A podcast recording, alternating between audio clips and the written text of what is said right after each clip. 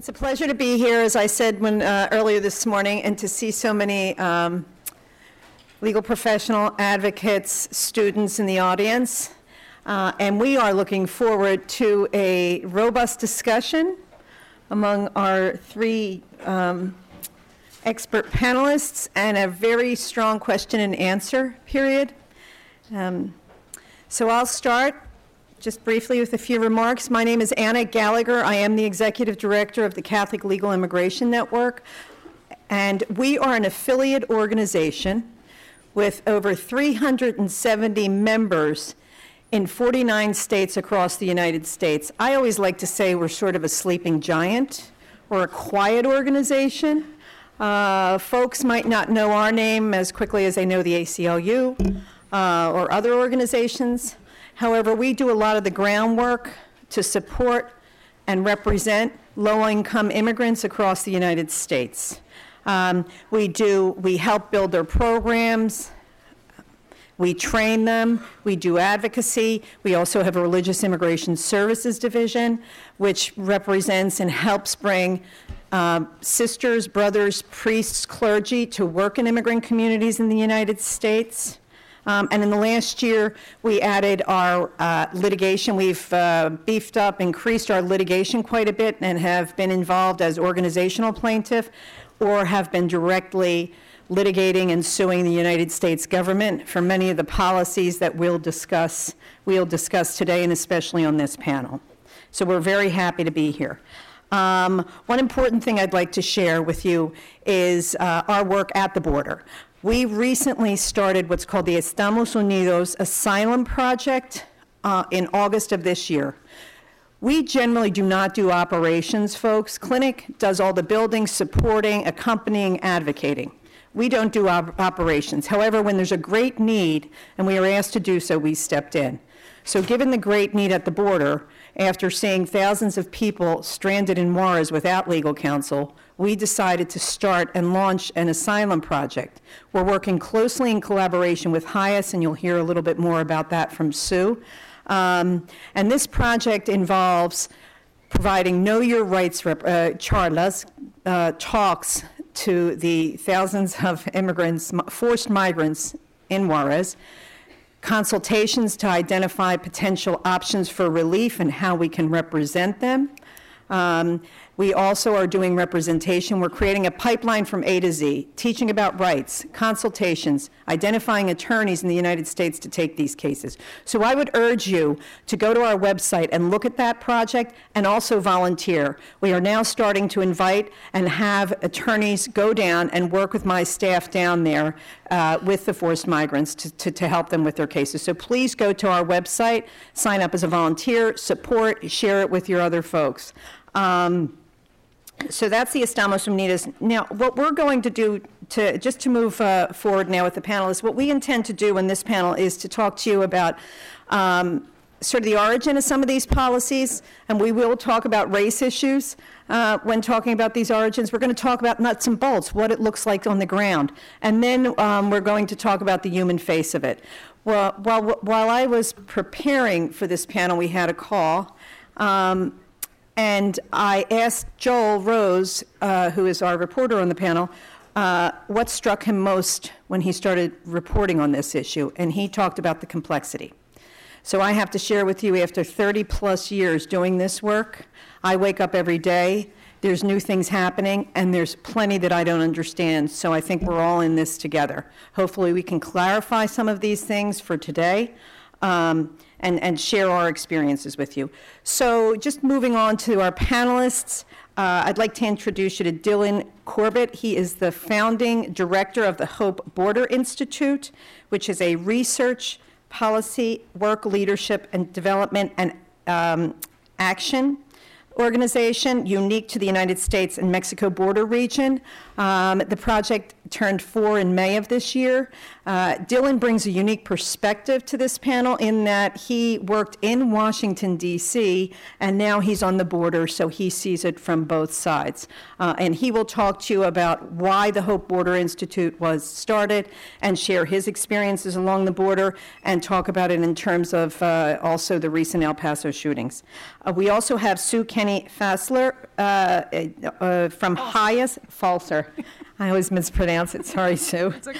From HIAS, she is the director of the Border and Asylum Network. She works, she has been working, she and her team have been working quite a bit this past year on developing pr- processes along the border, uh, services for the forced migrants. Um, And she also, so they've put fellows in different places along the border to assist the migrants there. She's going to share her role, what HIAS does, why they do the work, and she's going to explain to us the nuts and bolts, what is happening on the border today, the categories of people who are facing the migrant, uh, uh, the, the, the, these procedures, and what we can and are doing. Um, and finally, we have Joel Rose, our immigration reporter for NPR. Um, he puts a human face on these complex issues. He's relatively new to the immigration beat, and he's been quite busy. So I'm looking forward to hearing Joel's stories. Uh, and with that, I'm going to pass it over to Dylan to start our discussion. Uh, thanks, Hannah. Uh, it's a it's a real honor to be here. It's an honor to, to receive the invitation to be able to speak with you today, and I'm really honored to be among uh, friends and colleagues here on the panel and with my friends in clinic. And and thank you for the work that you're doing at the border. It's really um, it's been great to be able to collaborate with you on that, and it's so important uh, the work that you all are doing. Actually, both of you. I also understand that it's. Um, uh, it's, it's, it's, this is an exclusive club. Not everybody who's invited to speak gets to speak at this conference, so I'm honored to be able to, to have something to say to y'all. Um, I do want to uh, talk a little bit about, um, Anna thought it might be appropriate to talk a little bit about the situation in El Paso. Uh, I come from the Hope Border Institute. We work in a binational way in El Paso and Ciudad Juarez.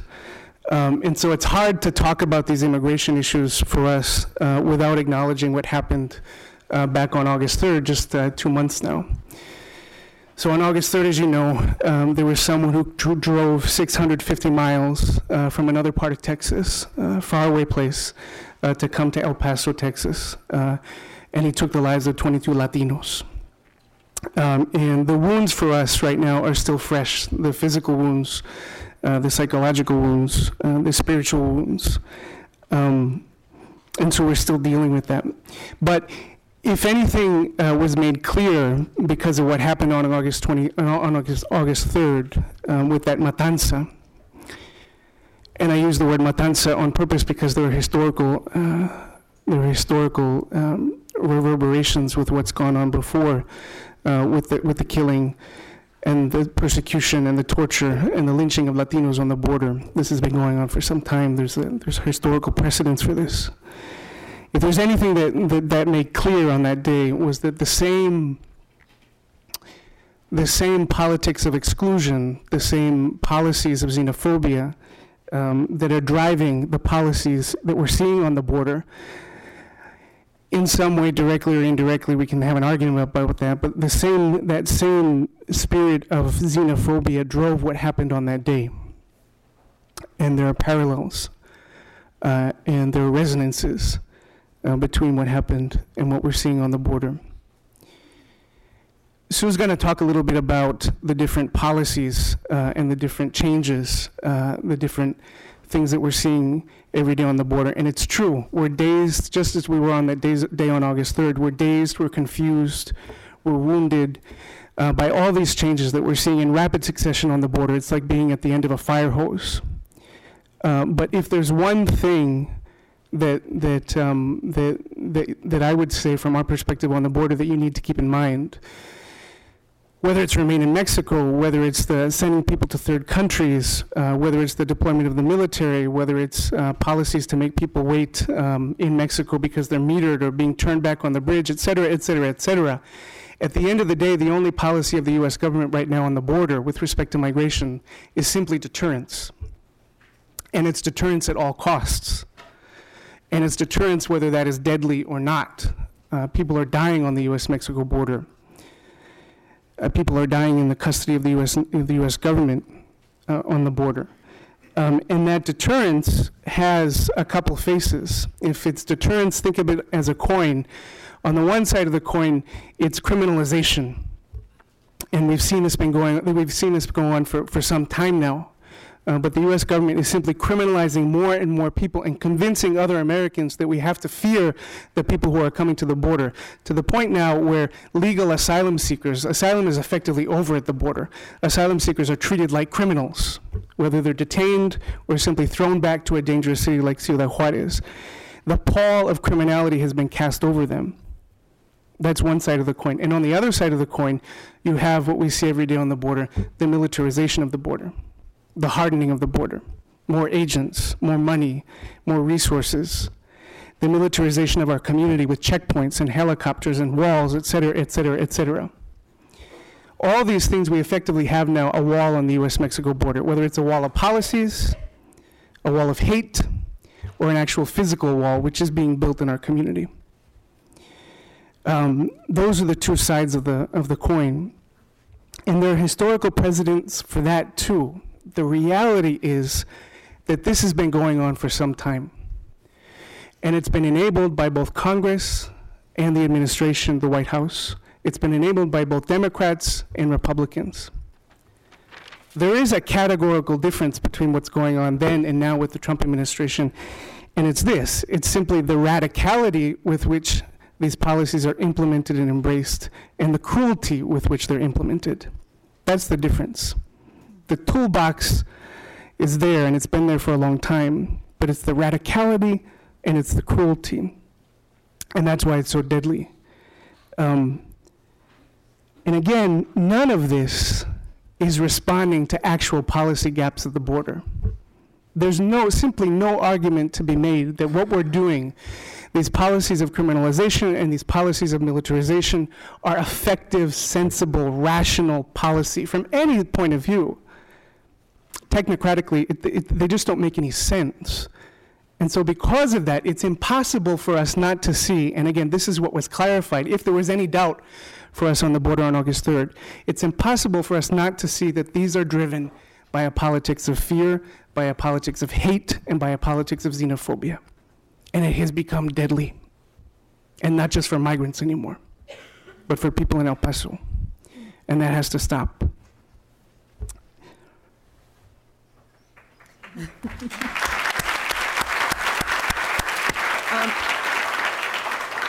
Thank, thank you, Dylan. And before we move on to Sue, I wanted to, we, we spoke a little bit when we started about why the Hope Border Institute was created.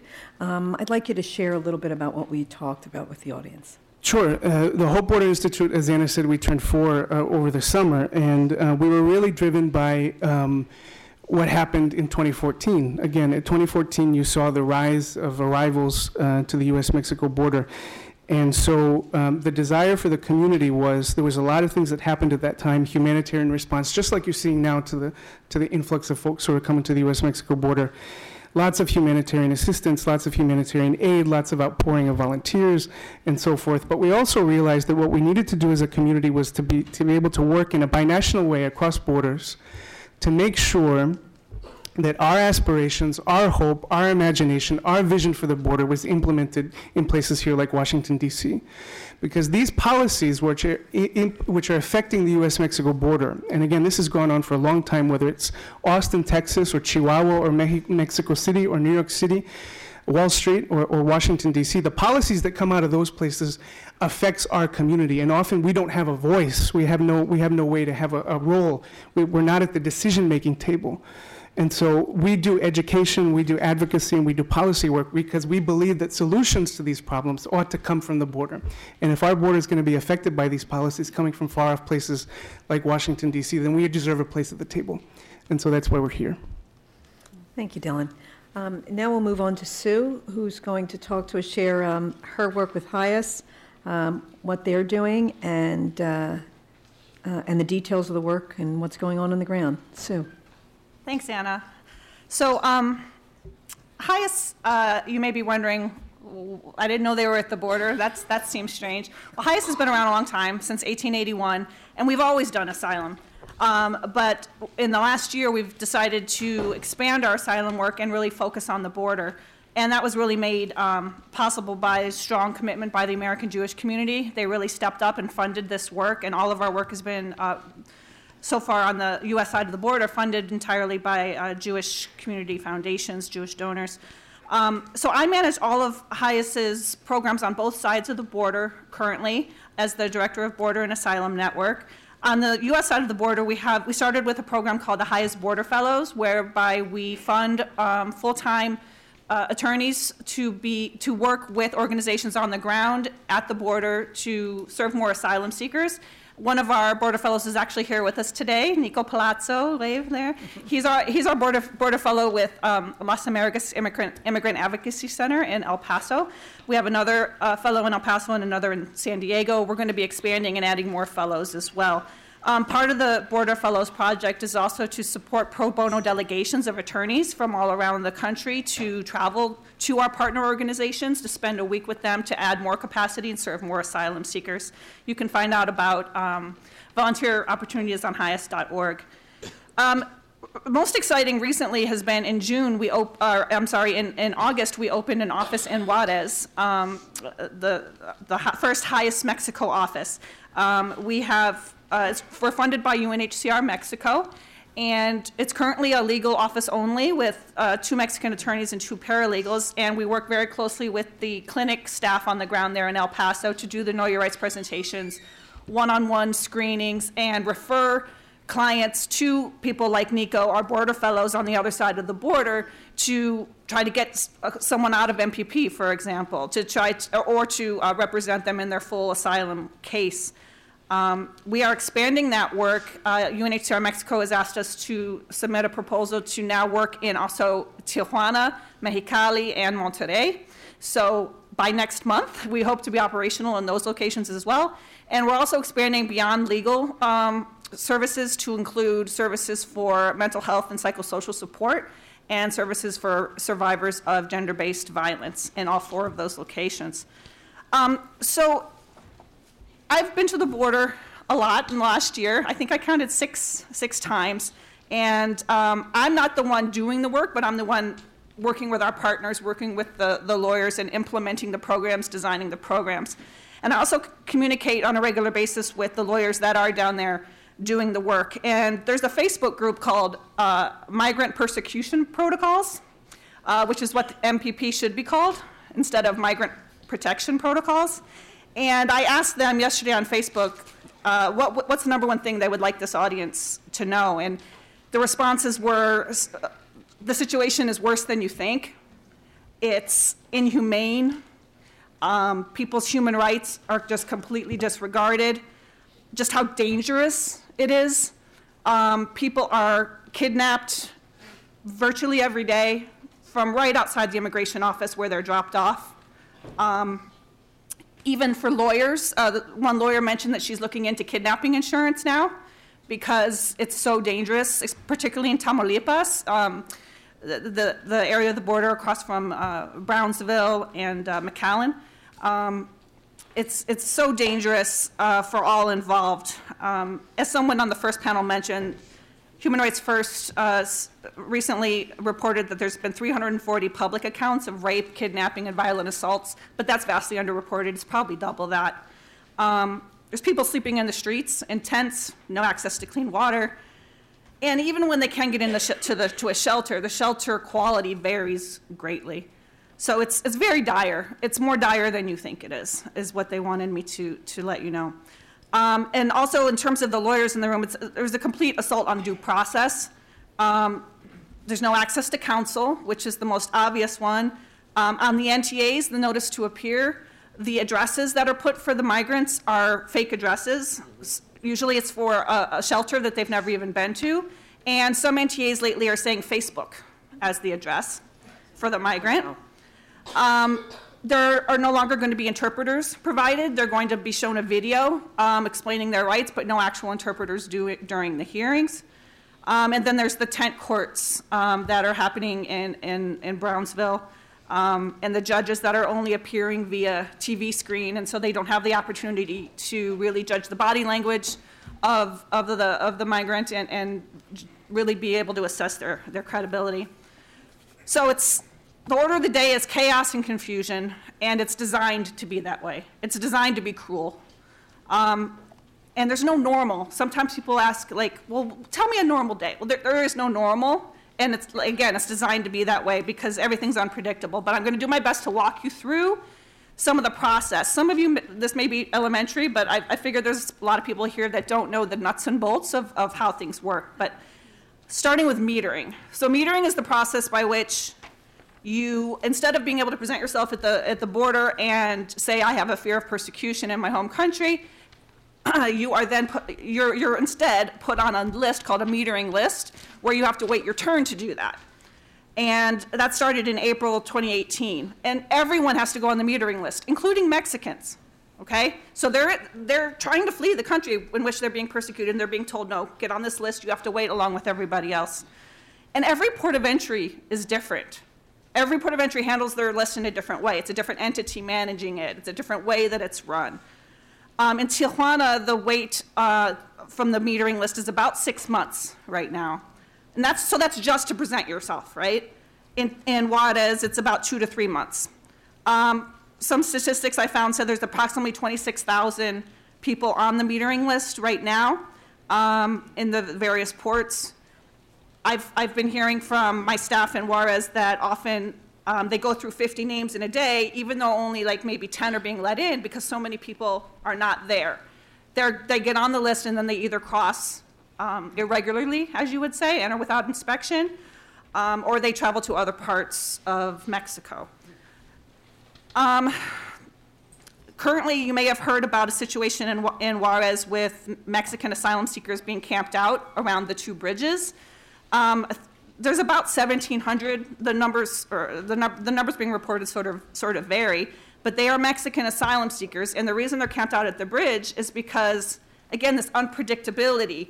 Um, one, one day, CBP came out and said, okay, we can take 50 Mexicans, and then uh, 50 Mexicans got to go in. And then no one from the regular meeting, metering list got to go in that day. Um, this is reported by my, my, my managing attorney in Juarez. And, and so, the, so word gets around, and everyone's like, well, I'm not going to leave. I want, what if they do that again? I'm going to camp myself right here. And so they won't go to the shelter because of this unpredictability. And of course, it's a very uh, dangerous situation because all the criminals know exactly where people are. Um, so once you do get your number called after this several month wait, if you express a fear or persecution in your home country, you are either allowed in and you're detained or you are put into MPP. So it's uh, the Mex- Mexicans and not people from non-Spanish speaking countries are generally put into expedited removal, and then they go through the credible fear or reasonable fear process um, in detention, and then perhaps can become paroled or, or, or bonded out. But um, everyone from Spanish speaking countries other than Mexico are subject to MPP. So, MPP, I keep saying, that's the Migrant Protection Protocols, that's the Remain in Mexico policy in operation. So, but again, more confusion because not everyone who's subject to MPP actually gets put in MPP. It's very random. Sometimes people that would be subject to MPP are allowed in and they're put in detention. Um, often, this is where family separation is coming back again. Family separation 2.0 is what I hear it called often, where a family unit, say a, a, a, mother, father, and two kids, present, and perhaps the father is allowed in and he's detained, and the mother and the children have to wait in Mexico. Or vice versa. That happens literally every day. Um, there's other ways that family separation is happening as well. Um, Nico was uh, telling me about a client that he helped from uh, a dad from Guatemala whose two year old son was taken away from him because he had a wet diaper. And CBP alleged that he was a neglectful father. So then the, the child was then considered an unaccompanied minor because of this so called neglect. So when you hear that family separation is no longer happening, don't take that at face value. So then when you're, what does it mean to be put in MPP? So you're in CBP detention and you're given an NTA, a notice to appear, with a court date on it. That's usually several months away. And you're escorted by CBP to the bridge, and then Mexican uh, migration takes over, takes you back, drops you on the street, basically, and um, in, on the Mexico side. And you are there and have to wait until your court hearing of whatever's on your NTA. Um, there's supposed to be some exceptions to that in terms of vulnerable populations that are not supposed to be put in MPP, unaccompanied children, and people with severe health risks. Um, uh, in, in reality, people are put into MPP that fall into those exceptions every day. Um, there's also an option to ask for a non-refoulement interview. And that means uh, you are afraid to return to Mexico to wait until your court hearing. Um, but you have to ask for it. You are never asked affirmatively, are you afraid to go back to Mexico? So either you have to wait till your hearing, which is, again, three or four months out, and affirmatively say it to the judge at the point when the judge says, Do you have any questions? Because again, they don't ever ask affirmatively. Or you have to find an attorney, such as our Border Fellows, um, helped by our staff in Juarez, to accompany you to the bridge and say this person has a fear of return for X reason. You have to prepare a packet. It has to be, there has to be evidence. Um, and then perhaps you can get a non refoulement interview. But the non refoulement interview is shrouded in secrecy. No attorneys are allowed to participate. Um, they used to let us just listen in, no more. It, the, the, they're conducted by phone by an asylum officer in Arlington currently. Um, but uh, it's very, very hard to win these interviews. Less than 1% of people um, that ask for a non refoulement interview actually are granted it and allowed to be taken off of MPP, which means if they're taken off of MPP, they're then detained and put into um, removal proceedings. The people who, who have tended to be successful in getting out of MPP in the past have been um, LGBT individuals and, and pregnant uh, women, particularly after the second trimester. But Nico was actually just telling me that even LGBT individuals, whereas before they used to let, uh, sort of let them in as a matter of course and take them off MPP because of the discrimination faced in Mexico, now they actually have to ha- have been a victim of some sort of crime, some sort of violence before they'll even consider taking them off of MPP. So it's very, very hard to get out of MPP.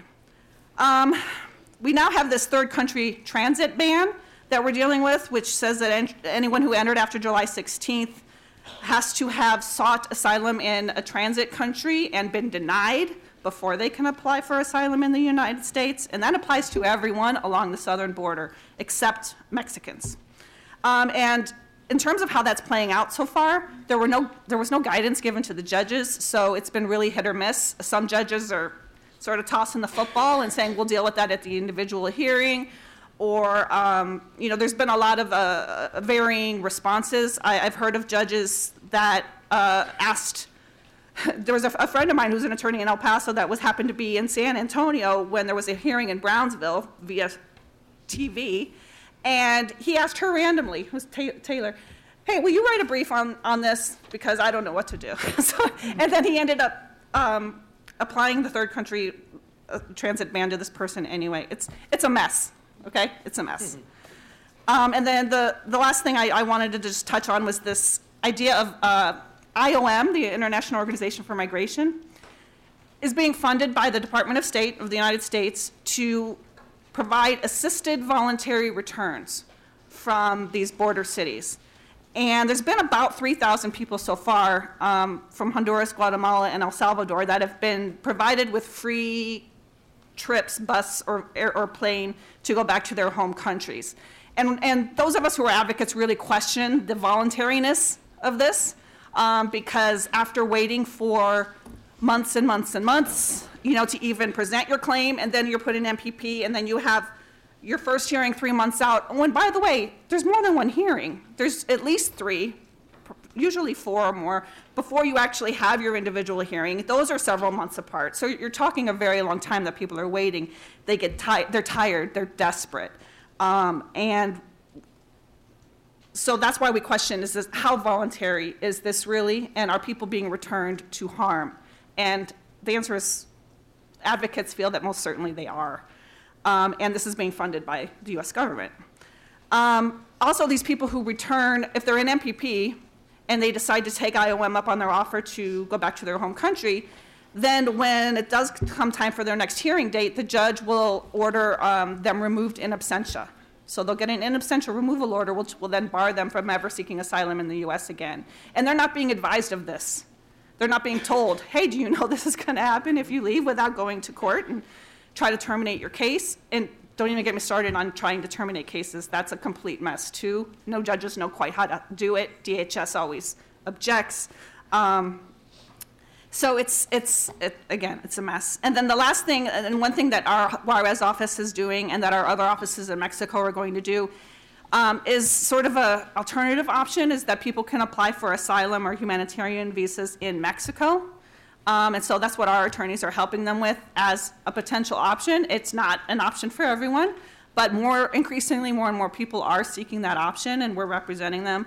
Um, uh, Mexico uses the Cartagena definition of refugee, so it's a little bit of an easier standard, and it's um, more likely with some of the claims that we're seeing from Central America that they will receive asylum in Mexico, uh, whereas in the United States they would likely be denied. So I talked a long time, and I will stop with that. You covered a lot of complicated stuff very eloquently, so thank you, Sue. Um, I still, on a daily basis, get confused about the categories and who's in the categories, because it does change almost every day. Um, Joel, now, uh, we'd like to hear from you, um, as you've been reporting on the front lines, and you're talking to people and asking them about their experiences, both at the border and I believe in Central America. So please share. Sure. Um, First of all, thank you very much to Clinic and and MPI for having me. Um, As you said earlier, and I'm I'm pretty new on this beat. Um, When I started three years ago, it would have been very difficult to picture me on this stage because I knew pretty much nothing about immigration or immigration law. Um, A little bit about DACA, refugee resettlement, that I'd covered as an NPR correspondent in New York, but um, essentially I did not know what I did not know. Um, However, I was at Donald Trump's campaign announcement in 2015 when he came down the golden escalator um, and, you know, described Mexicans as rapists, as we heard on the first panel. Um, so I knew that his rhetoric on immigration was going to be different than previous presidents, um, and that he'd run on a platform of cracking down on illegal immigration. But I was still pretty surprised, um, you know, how quickly he started rolling out policies aimed not just at illegal immigration, but at legal immigration too, and asylum, as we've been hearing. Uh, and so basically, I had to learn on, on the job a lot of things, and I tested the patience of my sources, some of whom are in this room. and so, thank you to them. Um, and I, so, okay, so this is basically a long way of saying I cannot give you the long view about what's happening, but I have been to the border this year. I've been to Arizona in the spring and, and El Paso more recently um, in the summer. And so, I'm going to talk to you for a few minutes about the migrants I've met during my reporting, mostly in Juarez, um, and whose stories have really stuck with me and um, what they're facing at the border right now. No, there is not a moat with snakes and alligators, but there is this series of overlapping legal barriers that Sue has described really well, um, largely remain in Mexico or, or MPP, the Migrant Protection Protocols, and now also this other level of the, the third country asylum ban, um, that are making it, making it very difficult and nearly impossible for most migrants to access asylum. Um, let me start with an example of how family separation is still happening. Sue mentioned that a little bit. Um, there was a great aunt that I met at, the, uh, at a shelter in Juarez who'd come from Guatemala with um, two teenagers that she'd been raising for more than a decade. Uh, she was trying to get them together with their mother, who's in Los Angeles. Uh, the kids were allowed in at the border as unaccompanied minors, um, but the, their aunt, their great aunt, was not allowed to accompany them because she's not. That's not considered part of a nuclear family by CBP. So um, the kids were eventually able to reconnect with their mother in LA, but the great aunt was returned to Juarez under MPP, um, and it, it's unclear, maybe even unlikely, that she'll ever get to join them. Um, and she was sort of gradually coming to terms with that, where I met her in the shelter. And I think it's the same story for many other um, aunts and grandmothers and, and other caregivers who are real caregivers to the children, to the young, you know, the minors that they're bringing to the, with them to the border, but they don't have the official documentation from a judge that would allow them to be considered, you know, like a parent.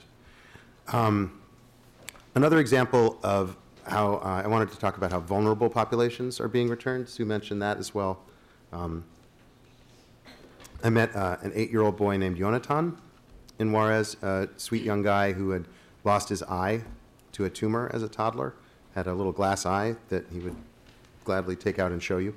Um, but it's difficult to care for. It requires a lot of medical attention. Um, and that's one reason that his family decided to leave Guatemala. Also, their coffee farm had failed. There were extortion demands, you know, mix of factors. But um, anyway, the family waited in line at the port of entry in, in El Paso and explained the situation with the eye, with Yonatan's eye. Um, And according to CBP's own guidance, migrants with known mental or physical, excuse me, physical or mental health issues are not supposed to be in MPP, but they sent this family back to Juarez anyway, um, where I met them. They were staying in a church that was run by, uh, sorry, they were staying in a shelter that was run by a local church, and they were pretty much afraid to go out. Um, I think they were, not sure if they're still there or not. Maybe Dylan might know, but. And one more uh, migrant example that I want to talk about that shows a couple of different uh, issues that have come up here, family separation um, among them. Uh, just last week, we published my story about a migrant named Gabi and her daughter, Sophia. Um, Gabi is a young mom who fled Honduras, uh, arrived at the border with her husband and their two children. They were separated in detention, um, possibly because they do not have an official marriage license. They're sort of common law married. And, but it's not clear why they were separated. Anyway, the husband and the seven year old son were released into the U.S., and Gabi was sent back to Juarez with her five year old daughter, who, by the way, was also sick with uh, very serious stomach problems that she had developed, Gabi says, while they were in detention in, in El Paso. That was back in March, uh, early April. Um, they've had a rough time of it in Juarez ever since. There was an incident where they were kidnapped by a cab driver. Um, they have bounced from shelter to shelter. They, when I spoke to them, finally had found some stability and, and had found a lawyer, which is rare. Um, of the almost 50,000 people that we know have been sent back to Mexico under MPP, I think only 2% have found lawyers, is um, the statistics from TRAC. But so Gabi's daughter, Sophia, was still sick. Um, she was losing weight. She had dropped from 40 pounds when they arrived in, at the border to just 26, five year old. Um, and the mother felt like she was in a really impossible position of having to pick between her two kids. Um, you know, whether she should be fighting to try to get into the U.S. to rejoin her seven year old, who was with the father in Connecticut, uh, or go back to Honduras, which is the place that she thought she could get, you know, the best chance of getting her daughter healthy again, even though they would have to be in hiding, um, essentially. But so after spending six months in Juarez, her final asylum hearing was supposed to be last week, um, but she did not go. She took the bus that Sue talked about. Um, Gabi and Sophia took the bus back to Honduras. Um, her lawyer told me that she was disappointed. She thought they had a decent shot at asylum, or at least they would have if they had been in an asylum court other than El Paso. But um, Gabi decided to go back for her daughter's sake. Um, the other thing I wanted to talk about, just briefly, besides the legal obstacles that I saw when I was reporting in Mexico, was the soldiers, the Mexican soldiers who are very visibly there to try to discourage migrants from crossing into the U.S. Um, in the summer, they were easy to spot at the border. I don't know if that's still the case, but uh, you know, I was with a photographer, and, and several times this happened. We would walk up to a group of soldiers, try to talk to them, ask if we could take their picture, and they would say no, no, no, no, and then they would walk away. And um, then they would come back with their helmets and like, and their full big guns, and then they'd say, "Okay, take the picture now." um, and then they would sometimes talk to us too a little bit, but um, you know, as long as you don't want to know their names, they were they were sort of forthcoming. Um, we watched some troops uh, sort of detain a, a, migrant family from El Salvador who were uh, trying to cross sort of west of El Paso, you know, where Mount Cristo Rey is. They were sort of trying to cross um, into New Mexico. Um, a mother and two kids who had gotten you know thousands of miles from El Salvador all the way to the border and could literally see New Mexico but these Mexican soldiers were there sort of blocking their way, and um, they did not make it, at least not while I was watching. They didn't make it into the U.S. to ask for asylum. So, um, the conclusions that I was hoping to leave you with um, I mean, I think the administration has pushed a lot of the responsibility for what's happening, both from an enforcement and a humanitarian perspective, to the other side of the border, um, to, to Mexican authorities, both, you know, in terms of the enforcement with the soldiers and in terms of caring for these almost 50,000 migrants who are stuck in Mexico until their hearings. Uh, and I think from the administration's perspective, this is working. The head of um, CBP recently called the migrant protection protocols a game changer. Um, it seems to be essentially the linchpin of the administration's strategy for dealing with the asylum flow at the border. Um, when the administration has been asked about the safety of migrants under MPP, they have said, a couple of different things. One, um, the head of CBP said last month that reports of kidnapping and robbery are uncorroborated and unconfirmed by Mexico. Uh, Secretary McAleenan, Acting Secretary McAleenan, was asked a few weeks ago at an event like this one uh, about safety of migrants, and he said they are talking to Mexican officials about how to make the system work better with more access to shelters and lawyers. Um, So kind of acknowledging that problems exist, but um, doesn't, you know, not the level of worry that would stop them from, from actually sending people back.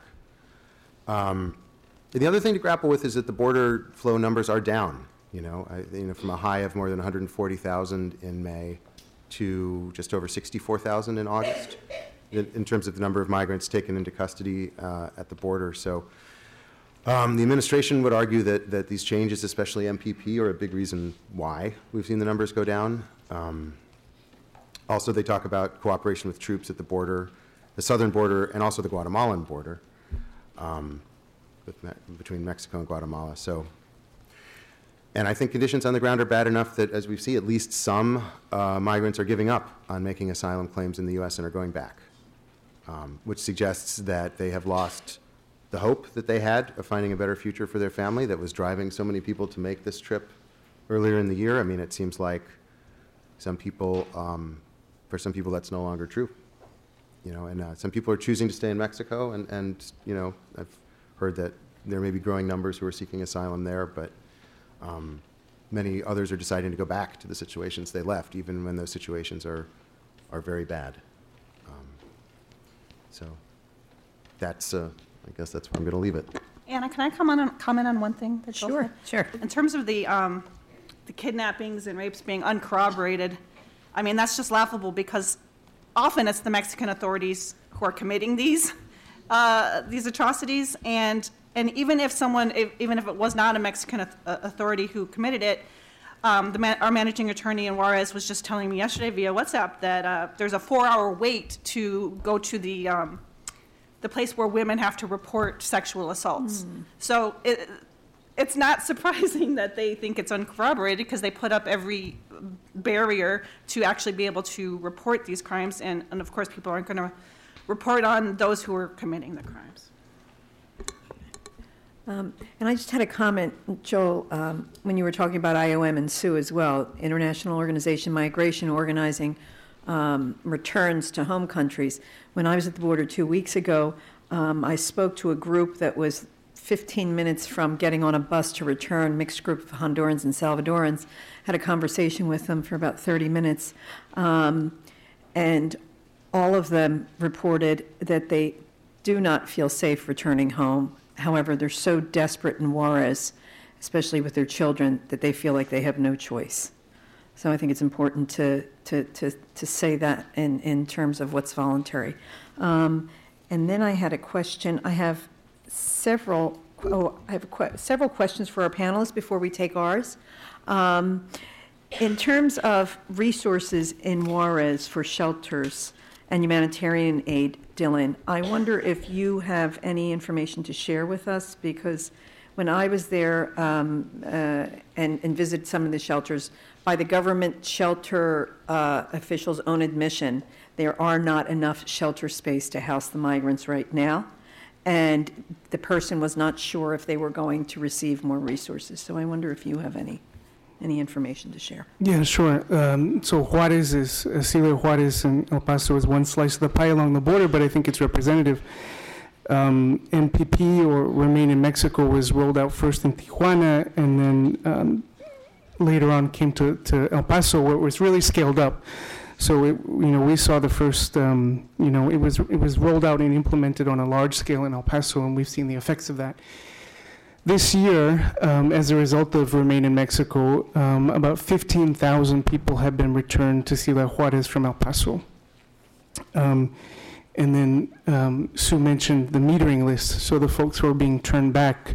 Um, there are currently about between 6,000 and 6,500 people on that metering list. Now, the population is very fluid. Um, there are folks who, who go back. Um, there aren't enough buses, actually, by IOM. There, you know, IOM is not, IOM, there, there, there are folks who are finding other routes back to their home countries be, besides IOM. So there are a lot of people going back. Um, but even if you took those numbers, you know, 6,500 plus 15,000, you know, let's say half of them have gone to another part of the border, or half of them have tried to cross again into the United States or went back to their home country, that's still about 10,000 people that you have right now, um, conservative uh, in Ciudad Juarez. In terms of shelter space, um, the, there are 2,200 people in shelters. So there's by no means enough shelter um, for folks. And now what you're having is the beginning of a long-term population. So you have people that are there for one, two, three, four, five. There are people there now for a long time. Um, so these are folks, uh, most of the shelters are pop-up shelters. They're run by churches, Catholic, evangelical, Protestant. Um, some community organizations, the Mexican army and government recently opened a shelter for folks as well. But most of the folks are in these small pop-up, scrappy type shelters, um, you know, that are that are running on a shoestring. They are timing out of the Mexican health system. They're no longer able to access the public health system in Mexico, and there's a lot of discrimination there. So even if formally they can, they, in, in reality they're, they're not able to. Um, they're trying to find jobs in the informal economy, but that's very difficult. Um, so there are a lot of people who um, just kind of are falling through the cracks. Um, there are folks who are trying to find apartments, you know, crammed into small uh, rooms and apartments. There are folks who have been kidnapped. We have we've rescued people literally being held by organized crime and got them across the border, who were kidnapped. Uh, you know, despite what the government says, kidnappings do happen every single day. Um, before the U.S. government used to limit deportations through Ciudad Juarez. And there's a reason for that because, as you know, Ciudad Juarez is a very dangerous city. This year, there are more than, as of today, there are more than 1,100 murders that have taken place in Ciudad Juarez. Between four and five people are killed every day in Ciudad Juarez. So it's a very combustible ecosystem. When you add to that a population of más o menos 10,000 migrants, you're creating a vulnerable population and you're creating the conditions for combustion where organized crime can flourish, and we're seeing that all the time. Uh, we're in the courts documenting the violations of human rights that are taking place with folks who are in the Remain in Mexico program. And there was literally a woman who got up in front of a judge one day and said, I am afraid to go back to, to, to Ciudad Juarez. Uh, I don't remember if she was given a non refoulement interview or not, but the day that she was returned, she was kidnapped by the police who turned her over to organized crime who raped her. Um, so those are the conditions that this population is, is facing right now. Um, uh, and, and it's easy to forget about them because they're on the other side. And then now we have the Mexicans who've arrived, and there's a tent city on the other side. And if there's any question that, that remain in Mexico is illegal, and it is illegal, and I believe it's illegal, and I believe that we'll prevail in the courts on that, because uh, if you're returning people to a situation of danger, that does violate the principles of non-refoulement. But in the case of Mexicans, that's even more clear, because we're returning them to the country that they are fleeing from. Um, and so uh, th- this is just, this is, this is what folks are facing. And in Tamaulipas, uh, it's even more dangerous than Juarez. It's, the State, State Department has delineated, delineated it as a, I think it's a level four, it's called. It's the same level of risk as going to Syria and Afghanistan and Yemen. And that's where our government is sending people back to when they are coming to our border staffs for asylum. And Sue, just following up on the issue of how long people wait, um, can you share information on, for example, very concretely, somebody's placed in MPP, um, they return to Mexico, they go back with their master calendar hearing, how long between, how long do they have to wait to receipt, to report and attend that first hearing? And then thereafter, how, how long for their final hearing? So the first master calendar hearing, it- and again, it varies port to port, um, but typically it's three to four months out. Um, And then that first is a ma- just a master calendar, so it's continued. And then the next hearing, again, is another three to four months out. And that happen, they have to go back and, and get, they get continued at least uh, usually two to three, three to four times, Nico? Three to four? Um, It depends on, you know, on their particular situation, whether they filed their own asylum application, a 589, um, whether they ask for more time to find an attorney, you know, various things. But generally, their individual hearing where they're not, you know, where they're heard on the merits is generally not till the third or fourth time that they've gone back to court. And again, it's three to four months in between each of those. Okay. I, I was going to say that uh, Gabi, the woman I, I wrote about in, in Juarez, she got from her initial um, placement at MPP like very early on when it had just expanded into Juarez, I guess so early April, late March, and um, she got all the way to a final hearing by September, which I Yeah. think was quick. Your lawyer thought, felt that that had moved through about as fast as it could. Yeah, the early, the early people in the MPP program got, Yeah. got through faster, but it's getting longer and longer as more and more people. Yeah, you're hearing about people getting like notices to appear at, well, well out into 2020, right? Oh, yeah, for sure, 2020. Um, I think one, of the latest one I heard recently was June 2020. Wow. So I think it's important, folks, for us to understand that people may well have to wait up to a year to get their, their full hearing before an immigration court on their asylum application, and that clearly has a huge chilling effect, if not a freeze effect, on accessing the asylum system.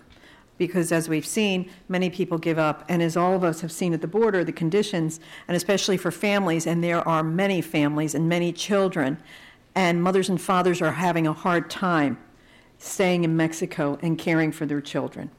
Um, So this is another way to essentially decimate the asylum system.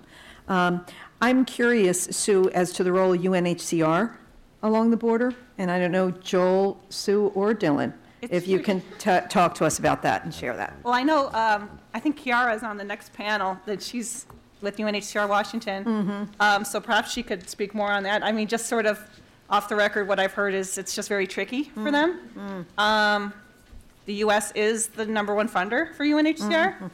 Um, there are now some, uh, lia- what are they being called? border liaisons or something or other that are, uh, there's one in El Paso and one in San Diego, but they have to sort of keep a low profile. Um, and then it's UNHCR Mexico uh, that is funding our work um, on the Mexico side of the border, but it's like an emphasis on uh, Mexican asylum, accessing Mexican asylum, and I mean, it's it. It has. We have to be tricky about it. Like that, we still can. pr- We still provide information and referrals to on the U.S. asylum system, but um, you know they can't come out and be as strong apparently about this issue. But I'll leave that to to our UNHCR colleagues to go into more depth on. And Smart. So, um, just one more question before we open it up to, to our audience. Um, I'm curious, Dylan, um, are you seeing any other cross-border initiatives similar to the Hope Institute um, in other border points? And it's, it's my understanding as well that the Hope Institute initiative is a faith-based uh, in- uh, initiative as well. So if you could share that information with us. Yeah, uh, there's a lot of uh, a lot of work is- going on. Um, there's a lot of faith-based work that's going on. The the the network of migrant shelters throughout Mexico is largely um, a faith-based initiative, um, and it's been going on for some time. Um, and they're bearing the burden of it. The transfer we've transferred the burden of of this problem. I think Joel um, stated it well. Uh, to Ciudad Juarez and, and, and folks in Mexico, and that work is largely being taken up by faith-based organizations. Um, but every the situation is so fluid, and even when you look at a program like Remain in Mexico, the way it's being rolled out in different parts of the border, it just looks very, very different depending on where you are. Um, so it's really hard to coordinate. Um, it's really hard to coordinate across different sectors of the border um, and throughout Mexico. Um, but yeah, there are a number of faith-based initiatives. They look very different. Um, most of them are scrappy um, and, and grassroots, um, and they've been doing they've been doing this work uh, for a long time. Okay, thank you. So we'd like to give an opportunity to, to, to folks to ask us qu- your questions, to give us your thoughts, any information you have if you've been on the border. So please, there's a microphone here and there's a microphone on the other side. Everyone's too sad. I'm going to ask a hopeful question at the very end. Okay? Yes. Hi, thank you very much. Um, My name is Beth Fertig. I'm a reporter for WNYC Public Radio in New York. Jo- Joel covers national immigration. I cover what happens in New York. And like Joel, I've, I started doing this after Trump got elected. I was an education reporter for 10 years, so it's been quite an education. I focus on what's happening in New York, which has the largest immigration court in the country, and four out of 10 New Yorkers are foreign born. It's, all of this is a big issue. And I would typically see immigration judge master calendar hearings of, you know, 80 to 100 each morning in New York, tons and tons of families coming from the border, and it's still very busy. But with what you're describing, I'd like to know more about how the pipeline may be narrowing, and if I will be seeing as a reporter big changes in terms of the number of people coming from the border, because there were so many people, and the families were being pushed through on an expedited docket, and judges had to decide on their cases very quickly if they came from the border. Do you see that this pipeline is going to, who, who is getting through is what I want to know. How much is it going to change and how soon? Accompanied minors. Dylan, why don't Y- you start? Um, maybe I can start. Um, y- you know, a significant amount of folks are still getting through. Um, when you look at Remain in Mexico, I think it's somewhere around 50,000 folks um, who have um, been subject to this, between 14,000 and 50,000 folks uh, all across the border who've been subject to the program. I think we have the data for, um, what are we in September? So I think we have the data from, no, we're in October. I think we have the August numbers and we're trending down significantly. We're in the 66, you know, 60,000 folks, 50, perhaps we're approaching 50,000 um, for, for um, September in terms of um, arrivals to the US-Mexico border over that month. So the numbers are definitely trending down as a result of Remain in Mexico, as a result of the deployment of the military to both sides of the border and throughout the country, as a result of um, a number of these different actions that we've talked about. So, so they're having an effect on those numbers, and then always at the end of the summer, there's always a bit of a trending down. Um, but if you look at just that number remain in Mexico, 50,000, that's, that's, that's a small slice of the population. So there are still significant folks who are getting through. In El Paso, though, it's gone down dramatically. Um, yeah, I- I mean, go ahead, Dylan, sorry. Sorry, uh, so there was a point where we were having 1,000 folks a day or more released into El Paso some months ago, but now we're about 100, 150 who are released every day um, into El Paso. Um, so folks are getting through. The, I'll just say this and then turn it over to Sue. Um, what's particularly troubling to me about Remain in Mexico and the fact that it forces people to remain in our court system in El Paso is that there are tremendous disparities in the court, in the immigration courts throughout the country. And when you look at immigration courts on the border, um, the, the adjudication level, the, the percentage goes way down. In a place like El Paso, there are judges who, who basically are virtually never granted asylum. And we hover between 1% and 3% approval rate every year. And nationally, it's about 40%. Um, in El Paso, because of aggressive measures by, by many administrations to crack down on the border. That's why we have these inequalities that are present in the immigration court system. And so if you're trapped in the El Paso system, you're at a disadvantage if, if you can't get to somewhere like New York. And so that's also troubling about these programs which force people to stay on the border. Sorry. No, no. Um, so in terms of who is getting through, like I was trying to say before, it's pretty random in terms of the Spanish speakers who are subject to MPP. They let some through and some don't. I think uh, what I've heard is that it depends on how many people Mexico will allow them to turn back into whatever border city that day, because the Mexican authorities also put limits on how many people can be returned. So, you know, maybe 10 people that day are going to be detained instead of being sent back. It's, it's, it's very random. Also, all non-Spanish speaking um, uh, people, um, asylum seekers and Mexicans are still going to be going through and perhaps ending up in, in systems like New York. And there, we are seeing um, a rise in African uh, asylum seekers as well, although many of them are being sort of kept in the southern part of Mexico by the Mexican army and not even being able to reach the border. But yet, especially in like Tijuana, there's a large African population that's uh, in the metering system there. And with regards to the third country transit ban, I've, people have asked me how is that going to affect the flow? And I want to point out that um, the third country transit ban uh, keeps people from being able to apply for asylum, but they can still get the, uh, per- perhaps the lesser protection of withholding of removal um, or protection under, uh, relief under the Convention Against Torture, which are obviously not as good as getting asylum and are a higher burden to meet. But theoretically, judges will still have to hear their cases to see if they qualify for those protections. So it's not like all those cases are just going to disappear. And I, I think just practically speaking, speaking, putting on my practice hat and having been down there, so it's three categories, right? It's the MPP, which are, um, so I have to close my eyes when I do this and figure, the MPP are uh, non-Mexican Spanish speakers by and large, right? Mostly Central Americans. Then you got your metering list, which is non-Mexican, non-Spanish speaking asylum seekers, generally. But Spanish speakers are also on that list. And then you have your Mexicans, so it's three categories, folks. That's how I remember it. Then you have your Mexicans who are on the border trying to seek asylum. So the people that are, But they're They- also metered. it- some of them are metered, but some of them aren't. So when I was just down on the border two weeks ago, the phenomena that we saw in Juarez was there was, uh, the the count when I left was 1,750 Mexicans sleeping on the streets at the bridge points, three bridge points, right?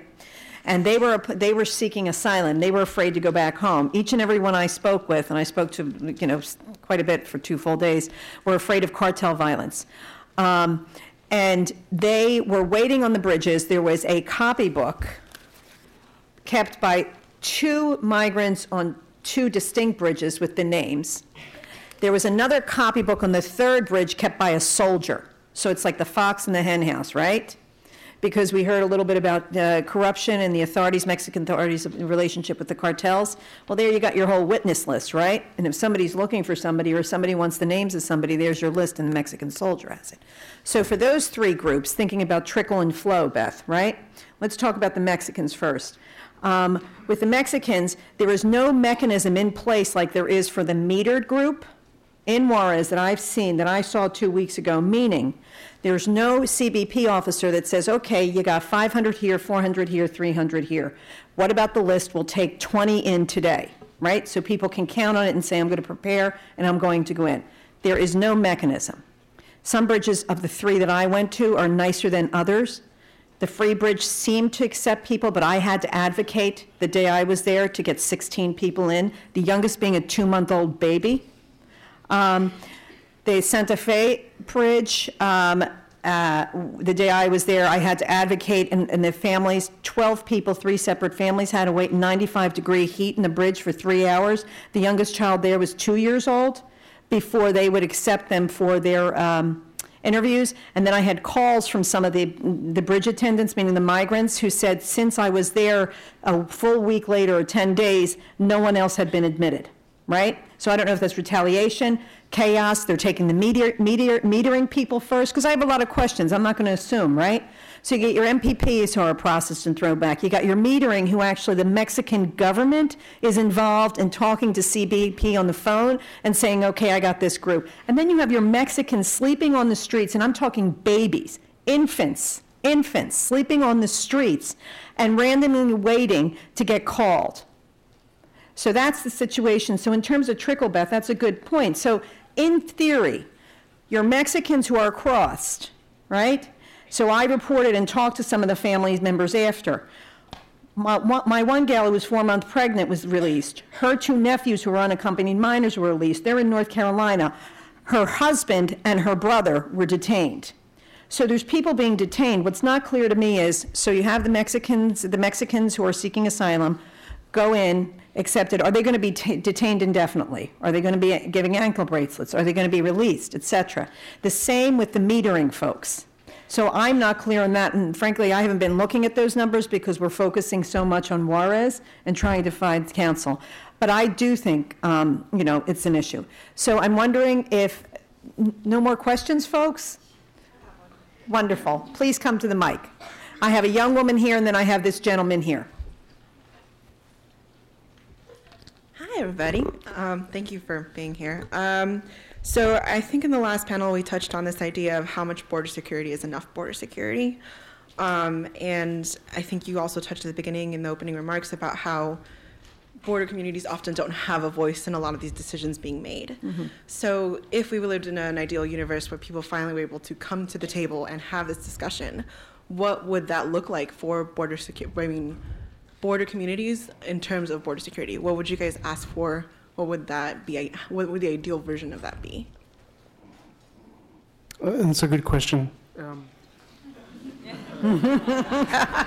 We might have a separate panel on that. I have to be more diplomatic in my gestures, apparently. um, I mean, it's a complex question only in this sense because there's there's like the broad vision, right? But then there's also the reality. So let me start with the reality. Um, if you look at the beginning of the Bush administration, we had um, about 11,000 on paper because Border Patrol has in, incredible problems with retention. Border Patrol agents. We had about 3,000 ICE uh, ERO, the, the deportation agents or their equivalent.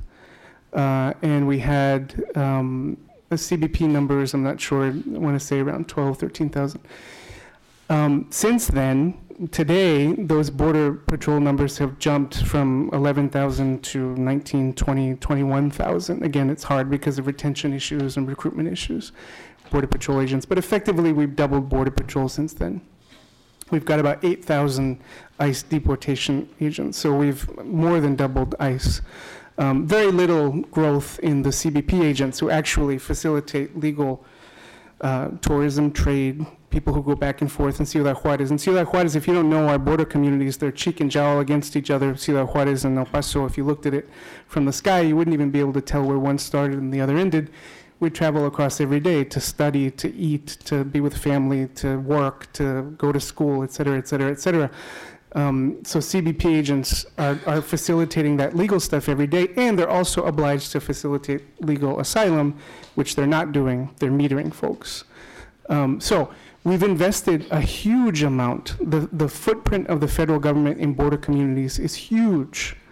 On top of that, um, on top of the so-called boots on the ground, we have, um, you know, we have uh, drones, and we have our communities are literally militarized. We have drones and and we have uh, walls and we have checkpoints which ring our communities where you have to stop, you know, and divide, literally divide our community into documented and undocumented. Um, and so we have militarized the government with this massive federal government footprint, which disproportionately impacts us as border communities. And effectively, we've turned those 100 miles of the border into a deconstitutionalized zone. And wait, it could come to you too because we're 100 miles away from the we're not 100 miles away from the, the ocean right now this is this is legally the border too so you will see that the border is a harbinger of things to come right so it's a civil liberties question as well um, in terms of resources um, we were spending in 2004 about 11 billion dollars on border security right now we're like around you all know how hard it is to, to track the federal budget, right? But it's about $22 billion. When we hit that $20 billion figure during the Obama administration, that was significant because that meant that we were spending more on, on, on other federal law enforcement, FBI, Secret Service, DEA, ATF, US Marshals, all that combined. That's, our, that's where our priorities are as a country in terms of immigration enforcement on ICE and CBP and all that stuff. Um, the fact is that every single time we get, immigra- we get immigration reform, and there hasn't been a lot of it, or uh, there's an opportunity for immigration reform, so under the Reagan administration or under the Clinton administration, the opportunity we had under the Bush administration, the opportunity we had under the Obama administration. The fact is, every single time we get reform or an opportunity reform, we always get more border enforcement. And it's never enough. It's never enough.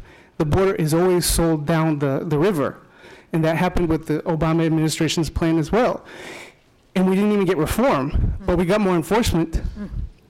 Um, so if we're going to have, in living in the real world, if we're going to have that massive federal government footprint, if the federal government's going to be on our neck like that at the border, then at least we need to inject transparency, accountability, and oversight into that system at a minimum. In a utopian world, and this could be another panel, we would demilitarize and we would think about the border differently. Just one example, we think about the border as this place that has to be sealed, right? That's what's wrong with the wall. People wonder why we have such a visceral reaction against the wall at the border. People think oh, it's just a tool of national security.